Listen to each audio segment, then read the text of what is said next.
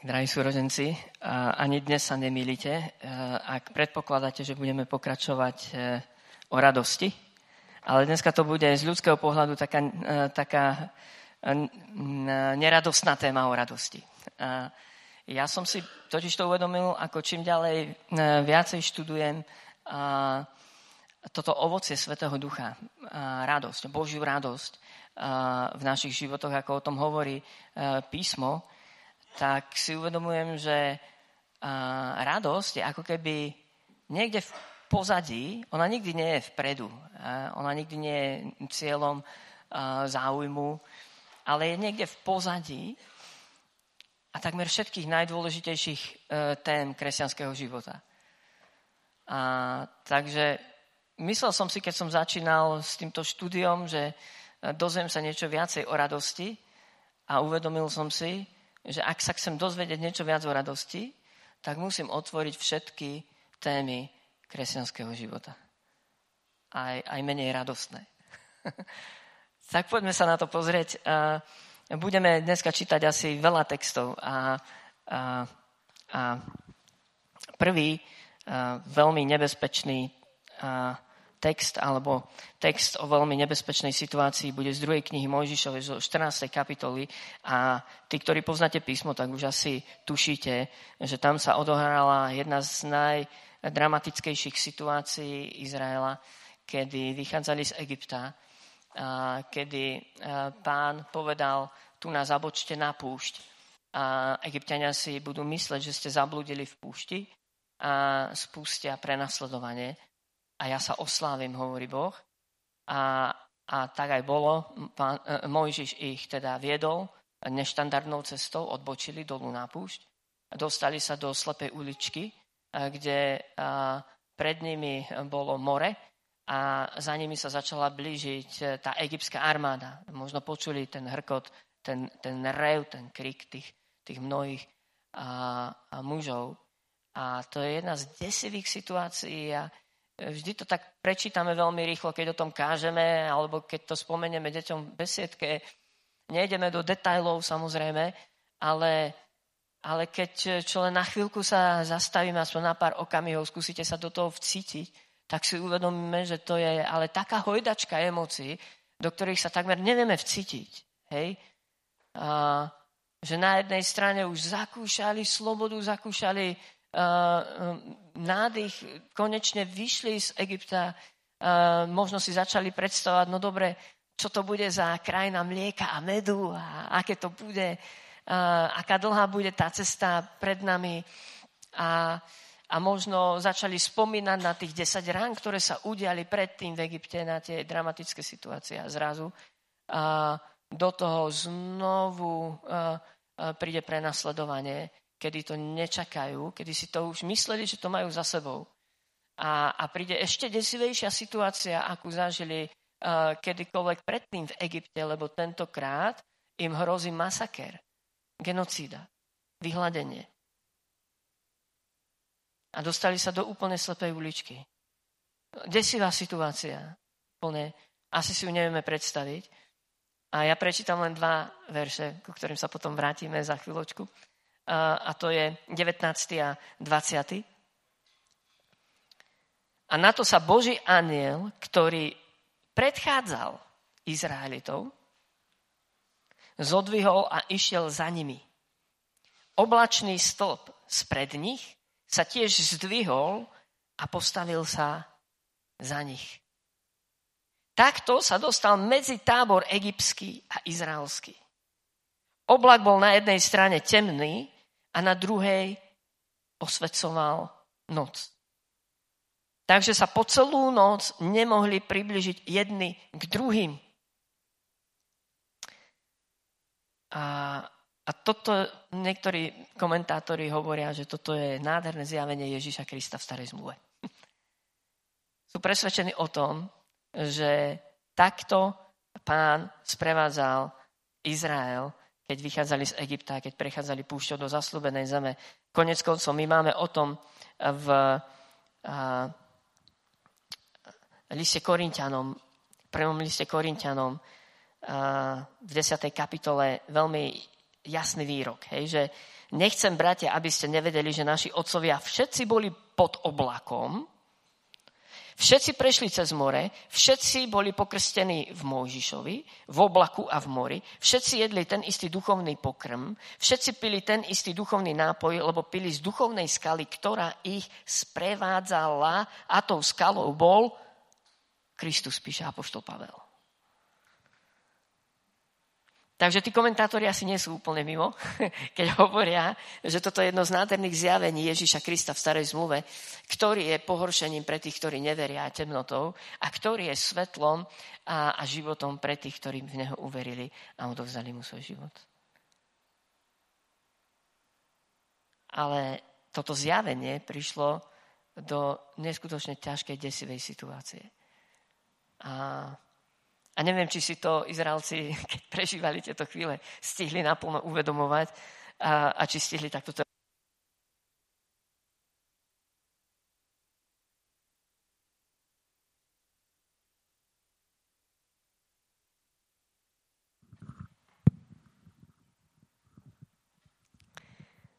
Ďalší text, ktorý by som chcel e, prečítať, je z Evangelia podľa Matúša z 5. kapitoly od 10. verša veľmi dobre poznáme uh, tie slova. Uh, a ja mám v živej pamäti pred rokmi, pamätám si, že som bol mladúčky kazateľ, uh, možno som mal za sebou prvé 2-3 roky služby, kedy za mnou prišiel niekto, koho som si veľmi vážil pre jeho duchovnosť a modlitby a nasadenie. A ten niekto mi s veľmi vážnou tvárou povedal, Michal, o prenasledovaní mi nehovor.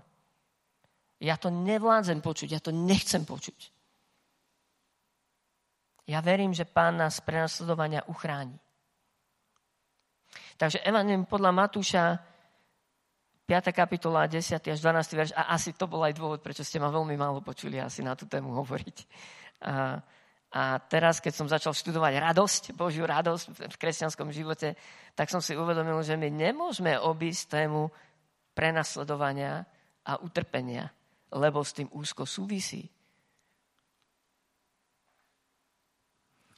Takže blahoslavený alebo šťastný, naplnený, spokojný. Ale najlepšie je pre, prekladať asi šťastný. To je najmodernejšie slovo na, na to grecké slovo blahoslavený. Uh, Makarioj. Šťastní ste prenasledovaní pre spravodlivosť, lebo ich je nebeské kráľovstvo. Blahoslavení ste, keď vás budú pre mňa haniť, prenasledovať a všetko zlé na vás lživo hovoriť. Radujte sa a veselte sa, lebo v nebesiach máte veľkú odmenu, veď takto prenasledovali prorokov, ktorí boli pred vami. Takže tu už asi začínate vidieť tú priamu súvislosť. A pán Ježiš, keď hovorí o prenasledovaní, hovorí o tom ako o samozrejmej veci, ktorá sa nám stane, ktorú budeme prežívať. Dokonca na mnohých iných miestach to máme potvrdené. Dúfajte, na zemi máte súženie, ale dúfajte, ja som premohol svet. Nikde nie je napísané, na zemi budete mať prosperitu. Pane Ježiš hovorí, ak naozaj sa ku mne priznáte, na zemi budete mať súženie. Ale dúfajte, ja som premohol svet. A, ale zároveň Pán Ježiš hovorí, ale radujte sa a veselte, lebo v nebesiach máte veľkú odmenu. A, a my toto máme v protiklade eh, v našom bežnom rozmýšľaní, teda neviem ako vy. A u mňa sa to vylúčuje, tak buď sa radujem a, eh, a mám sa dobre, alebo som prenasledovaný, trpím a mám sa zle. Pán Ježiš hovorí nie. A, a vtedy eh, budeš prežívať najvnútornejšiu, najhlbšiu nebeskú radosť vyliatu do tvojho vnútra, keď budeš možno prechádzať tými najdesivejšími a, a bolavejšími situáciami v živote, kedy budú uh, ťa prenasledovať a hovorí o tebe zlé a kedy budú na teba klamať, budú ťa nespravodlivo obviňovať uh, z vecí. A, a nie hnev, ako sme o tom naposledy hovorili, ale radosť môže byť rozliata v našom srdci. A ešte by som chcel prečítať jeden text. A, a potom sa na to spoločne pozrieme. a to je z Matúša z 10. kapitoly, kde sa tiež hovorí o posledných dňoch, berím, že našich dňoch. A jedna z tých charakteristik je táto. Pán Ježiš hovorí, hľa posielam vás ako ovce medzi vlkov. Buďte teda opatrní ako hady a jednoduchí ako holubice, alebo prostí, bez lstí, hej, ako holubice. Majte sa na pozore pred ľuďmi. Budú vás totiž vydávať do moci súdov. Budú vás bičovať vo svojich synagogách alebo zhromaždeniach alebo cirkvách.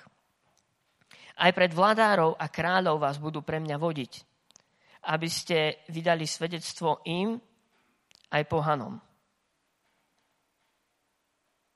Keď vás vydajú súdu, nestarajte sa, čo a ako máte hovoriť, lebo v tej chvíli vám bude dané, čo máte povedať. 20. verš, k nemu sa vrátime určite.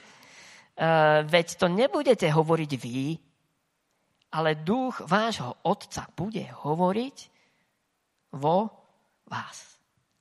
Vo vás.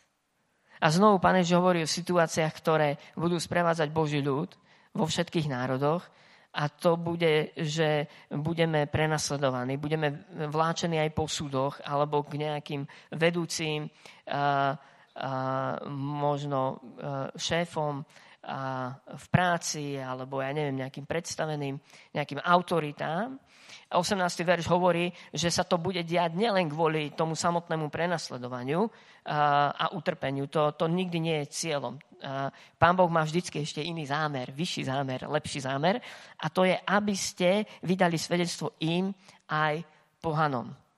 Aj Pavla, keď e, mu pán povedal, že Pavol v Jeruzaleme ťa zatknú, a budeš uväznený a zoberú ťa do Ríma, tak pán nepovedal Pavlovi, že e, Pavel, aby si si pekne užil to utrpenie, tie okovy, tie reťaze, tú neslobodu, to zajatie. Ale nie, Pavel, e, pán hovorí Pavlovi, Pavel, je to celé preto, aby si stál pred cisárom a pred autoritami a vydal svedectvo.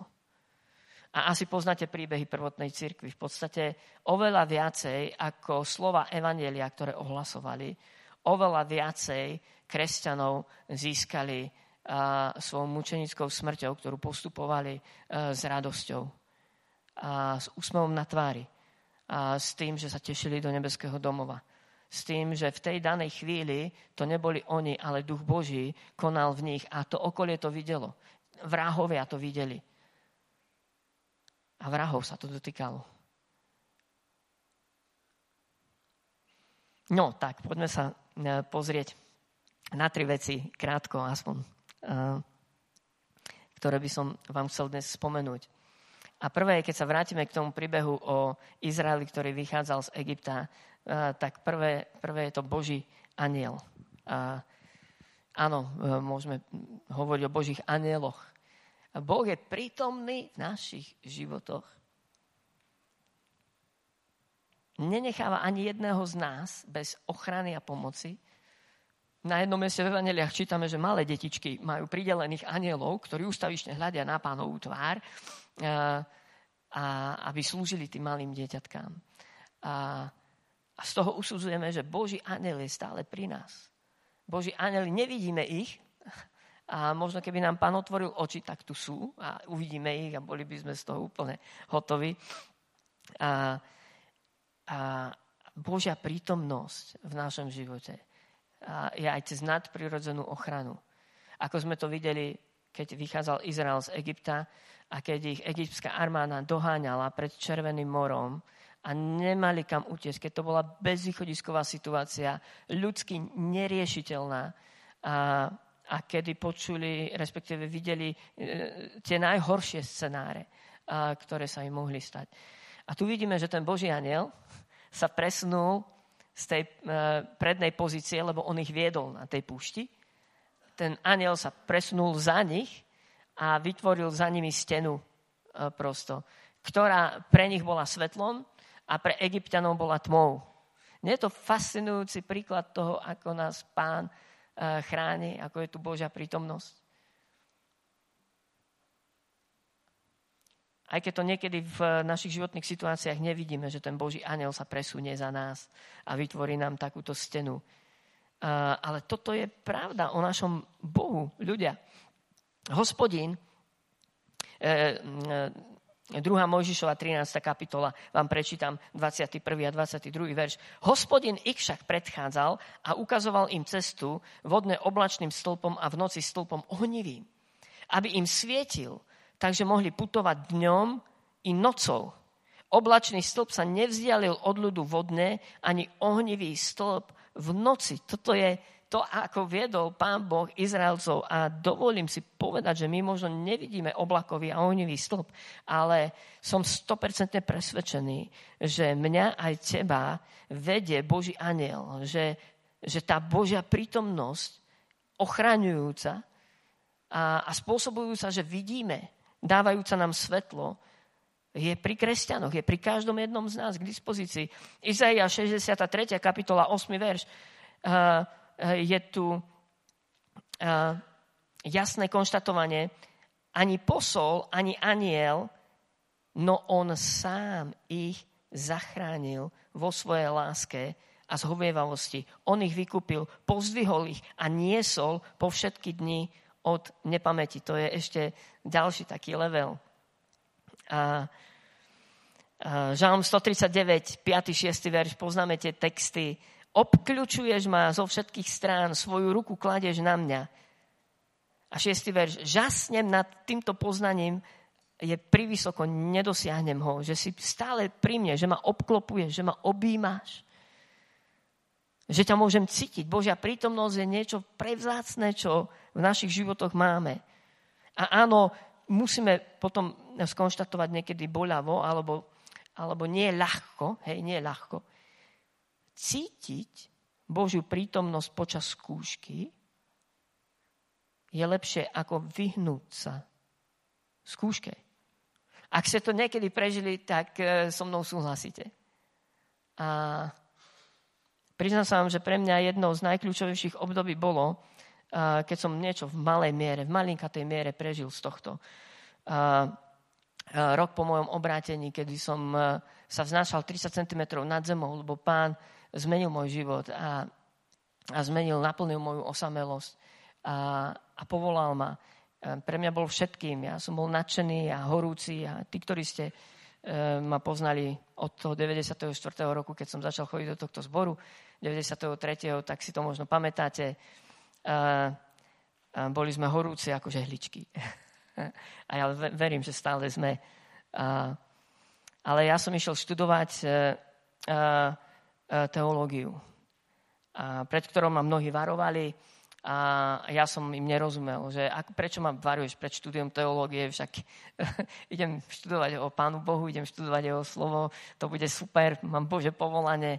Prišiel som na príjmačky, prišiel som do vstupnej miestnosti, kde robili s nami pohovor a, a, dvaja profesori a prvú otázku, ktorú som dostal, pán brat, prečo ste sa rozhodli študovať teológiu? A ja som začal hovoriť, ako ma pán našiel, ako mi odpustil viny a hriechy. A nechápal som, čo sa to deje, že tak hustla tá atmosféra v tej miestnosti. Tá sa dala zrazu krájať, tam prišla taká ťažoba. A na ich tvári som nevidel žiadny pohyb. Na ich mimike nič, ani malý úsmev. Ich ústa boli rovnako e, v jednej línii taká čiara. A nechápal som prečo. Potom som pochopil, keď prišlo prvé prenasledovanie a, a my sme im veľmi vadili s tou našou zbožnosťou horúcou a tak ďalej. To sa v tom prostredí veľmi nenosilo. A, a začali o nás teda šíriť, že sme, uh, že sme blúdári, že sme uverili uh, nesprávnym učeniam a prišlo prenasledovanie potom od našich domácich uh, farárov a potom od rodičov. A Prvý pol rok v podstate bol taký, niekedy to tak radovalo, že keď som cestoval domov autobusom, tak som rozmýšľal, čo si zabalím, keď ma moji rodičia naozaj vyhodia z domu, ako sa mi vyhrážali, ak nezmením uh, svoje spôsoby a svoje rozmýšľanie. To boli ťažké situácie, uh, kedy som začal rozmýšľať, ako sa budem živiť sám. A keď k tomu dôjde. Ale priznám sa vám, že málo kedy som cítil tak Boží pokoj a Božiu prítomnosť v mojom živote, ako počas tých dní. A bolo to pre mňa obrovskou lekciou, obrovským potvrdením, že pánova ruka uh, je na mne, že, že ma obklúčoval zo všetkých strán. Aj keď to bolo veľmi ťažké vtedy, vlastne nemožné to vysvetliť autoritám a, a vysvetliť to rodičom. Žalm 125, druhý verš hovorí, ako sú vrchy vokol Jeruzalema, tak je hospodin vokol svojho ľudu od teraz až na veky. On je okolo teba. On je okolo teba. Druhú vec, ktorú by som vám chcel povedať, že Boh je s nami. Nielen to, že jeho aniel je s nami a jeho prítomnosť je blízko nás. Ale Boh je s nami v jeho charaktere, v jeho srdci. Uh, jedno z mien pána Ježiša, asi viete, prorockých mien, ktoré uh, hovoril prorok Izaiáš, že pána počne porodí syna a dajú mu meno Immanuel. A to znamená Immanuel. S nami je Boh. S nami je pán. On je s nami, on tak rozmýšľa, to je jeho charakter, vyslovene, že on je zameraný pre nás. Neviem to vysvetliť alebo preložiť lepšie do slovenčiny, ale on uvažuje v tvoj prospech, v tvoje požehnanie, v tvoje najlepšie, aké si vieš predstaviť, lebo ťa miluje, lebo má s tebou tie najčistejšie, najsvetejšie zámery. On je s tebou, on je tu pre teba. Ale nie tak, aby si si ho sebecky mohol privlastniť, ako nejaký talizman pre šťastie alebo požehnanie ale on je bytosť, ktorá je tu pre teba s tebou. Takto, uh, takto ťa miluje, takto ťa chce podporiť, ale zároveň áno, tá láska, jeho láska a snaha dať nám to najlepšie je niekedy aj nebezpečná, eh, keď nás pán chce vrátiť naspäť na jeho cestu, lebo má pre nás lepšie veci niekedy, ako si vyberáme my. A, a toto je dôležité vedieť. A toto je zdroj našej radosti, že pán aj uprostred tých najťažších skúšok že je s nami. Ja zažil som situácie, kedy o mne niektorí ľudia e, klamali, ale naozaj tak, že prekrútili veci a povedali niečo, čo nebolo tak, alebo nebola to pravda. To bolo viacero situácií v môjom živote. Ani neviem, ktorú z nich by som si mal teraz vybrať. A, ale dodnes si pamätám, keď som ležal na zemi, bezmocný, lebo som sa nevedel obhájiť. Hej? A, lebo to by bolo slovo proti slovu. Ale vyslovene, keď som ležal v Božej prítomnosti, modlil som sa za to, tak som aj vnímal, že Michal, ani sa nebráň. Nechaj to tak. A nebojuj za seba. A prežil som Božiu blízkosť a Boží pokoj. Stačilo mi to, že pán vie, kde je pravda. že pán pozná moje srdce. A, a zároveň prišla tým pádom aj taká sloboda odpúšťať. Lebo som vedel, že pán ma miluje. Ja som nepotreboval, aby tí ľudia ma milovali alebo prijali. Áno, uh, musel som uh, uh, spočinúť v tom, že pán ma miluje a že mi to stačí. A to nebolo ľahké. Uh, List Filipským 4. kapitola 5. 6. verš hovorí, že vaša dobrotivosť nech je známa všetkým ľuďom, lebo pán je blízko. Pán je blízko. O nič nebuďte ustarostení, ale vo všetkom s ďakou predkladajte Bohu svoje žiadosti vo svojich modlitbách a prozbách. Prosto pán je tam, pán je blízko. Pán vie o tom, čo potrebuješ. Keď o tebe hovoria lží, pán je tam, pán ti rozumie. Keď ťa prenasledujú, keď sa ti dejú nespravodlivosti. Izea 41. kapitola 10. verš. Neboj sa, veď ja som s tebou, neobzeraj sa, veď ja som tvoj Boh, posilným ťa a určite ti pomôžem. Veď ťa podopieram spravodlivou pravicou. A ten text asi poznáte, hej? Neboj sa, lebo ja som s tebou.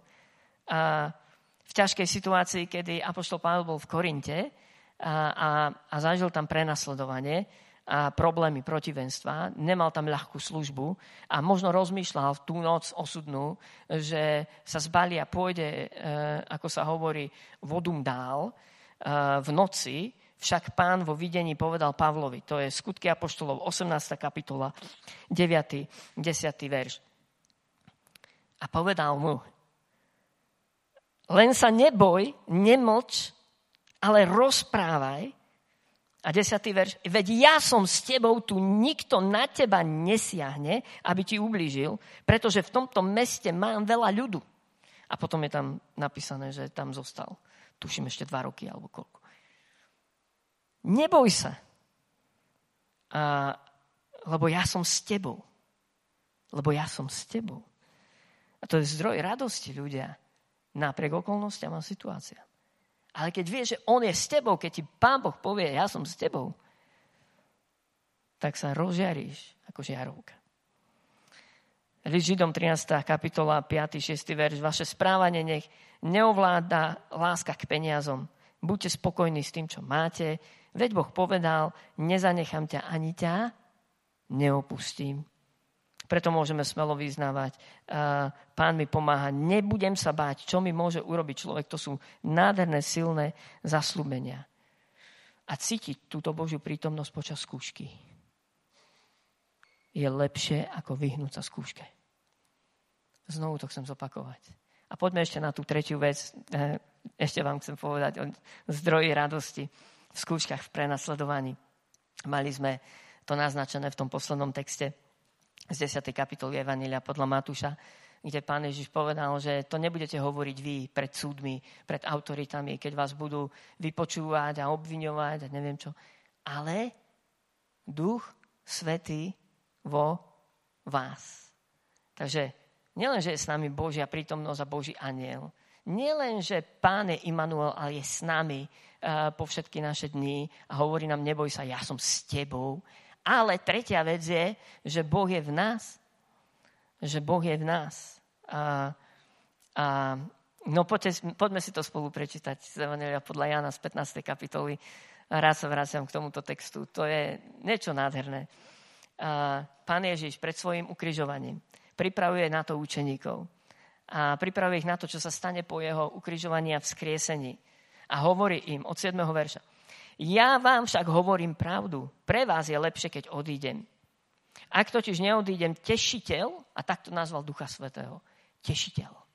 Ten, ktorý bude spôsobovať radosť, potešenie, a ubezpečenie, prítomnosť, potvrdenie, povzbudenie, zmocnenie, radu. Hej, by sme mohli prekladať uh, to grecké slovo parakletos. Tešiteľ. K vám nepríde, ak neodídem. Ale keď odídem, pošlem ho k vám.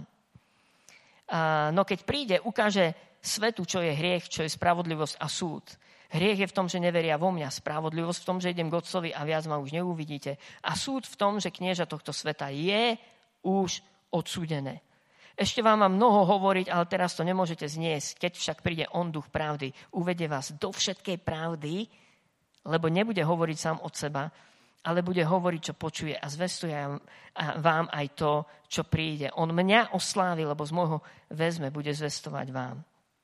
A potom im hovorí 16. verš, o chvíľu ma už neuvidíte a potom o chvíľu ma opäť uvidíte. To je zaujímavý taký zvrat, asi ho poznáte z Evangelia podľa Jána. Pán Ježiš im hovorí, o chvíľu ma neuvidíte, budem ukrižovaný, budem pochovaný. A potom o chvíľu ma uvidíte, ale úplne inak, ako kedykoľvek doteraz. 20. verš. Amen, amen, hovorím vám, že vy budete plakať a nariekať, lebo ma budete vidieť ukrižovaného a mŕtvého. A svet sa bude radovať. Vy budete zarmutení. Ale o malú chvíľu váš zármutok sa premení na radosť. Neviem, či to tiež máte vo svojich Bibliách, ja to tam mám čierne na bielom. Ten zármutok sa premení na radosť do života kresťana, keď sa stretne so vzkrieseným pánom. Tečie radosť, pramení tam radosť. Keď žena rodí, je skľúčená, lebo prišla jej hodina. Len čo však porodí dieťa, nespomína viac na úzkosť pre radosť, že na svet prišiel človek. Dneska sme boli aj pri tejto téme materstva. Aj vy máte teraz zármutok, ale zasa vás uvidím a srdce sa vám bude radovať a vašu radosť vám nikto nevezme. A teraz poďme naspäť do toho textu, kde uh, pán hovorí, že vás budú prenasledovať, budú na vás lúhať, budú vás obviňovať. A že blahoslavení ste, keď vás prenasledujú pre spravodlivosť. A zároveň ideme do Evangelia podľa Jána 16. kapitoly a tu čítame a vašu radosť vám nikto nevezme. Nikto vám nevezme vašu radosť. Naopak, prenasledovanie a ťažké situácie možno tú radosť ešte viacej prebudia a zosilnia, lebo si môžeme uvedomovať, ako je Pán blízko, ako k nám hovorí, neboj sa, ako prežijeme jeho ubezpečenie, že nás drží v ruke A to sa nedá potom slovami opísať. A 2. Timoteovi 1.7 totiž hovorí, že Pán Boh nám nedal ducha strachu, ale ducha moci, lásky a zdravej mysle. A, a, a to je duch svetý v nás. Je to duch moci, odvahy, duch lásky a zdravej mysle. A preto Pavel nalieha na Timoteja, by sa za svedectvo našom pánovi pre mňa, jeho väzňa, ale spolu so mnou vznášaj utrpenie za evanelium, posilňovaný Božou mocou, ktorá je v tebe, Timoteus, Duch Svetý v tebe. Duch Svetý v tebe. Ten poklad však máme v linených nádobách, poklad Božej prítomnosti, Ducha Svetého, ktorý v nás prebýva, aby tá nesmierna, nesmierna moc bola z Boha a nie z nás. Poznáte ten text z 2. listu Korintianom? Som čítal 4. kapitolu, 7. verš. Ten poklad máme v linených nádobách. Viete, ako to pokračuje? 8. verš. Zo všetkých strán sme súžovaní, no nie stiesnení. Sme bezradní, no nie zúfali. 9. verš. Sme prenasledovaní, no neopustení. Sme zmietaní, no nehynieme. 10. verš. Stále nosíme na tele Ježišovo zomieranie, aby bol na našom tele zjavný Ježišov život. 11. verš. Lebo dokiaľ žijeme pre Ježiša, sme vydávaní na smrť, aby sa Ježišov život zjavil na našom smrteľnom tele. Ten poklad však máme v línených nádobách. A slovím pána Ježiša, Evangelim podľa Jána 16, 22, a túto radosť vám nikto nevezme. Nevezme. Aleluja. A, a preto píše potom 2. Korintianom, pokračuje ďalej 16. verš 4. kapitole. Preto neochabujeme, ale aj keď sa náš vonkajší človek keď náš vonkajší človek hynie, náš vnútorný sa obnovuje zo dňa na deň. To je niečo nádherné. Duch Svetý v nás. Takže, moji drahí, počuli sme, že Pán Boh je pri nás. Ochraňuje nás. Dá svojich anielov. A Pán Boh je Immanuel s nami. Hovorí nám, neboj sa, lebo ja som s tebou. Mám pre teba dobrý zámer. A mám pre teba oveľa lepšie veci, ako sa ti zdá, že sa ti dejú. A, a Pán Boh je v nás skrze Svetého Ducha. A Pane, ja sa teraz modlím, aby táto radosť a mohla byť uvoľnená v našich životoch. Modlím sa za ľudí, ktorí prechádzajú súžením, púšťou, a, a sú zovretí medzi nejakou armádou a, a nejakým červeným morom. Ja sa modlím za tých, na ktorých klamu, ktorí prežili pohanenie, výsmech, prenasledovanie alebo nejakú potupu alebo nejakú takúto formu prenasledovania. Pane, ja sa modlím, aby prišlo tvoje zmocnenie a radosť v duchu svetom a, a tvoje prehovorenie do týchto situácií k srdcu človeka. Neboj sa, lebo ja som s tebou. Nepozeraj ustrašenie okolo seba, lebo ja som tvoj Boh. Určite ťa podopriem. Určite ťa prikriem svojou spravodlivou pravicou. Páne, ďakujem ti, že sa ti môžeme dať do rúk. A ďakujem ti, že tvoju radosť nám nikto nevezme. A... Amen.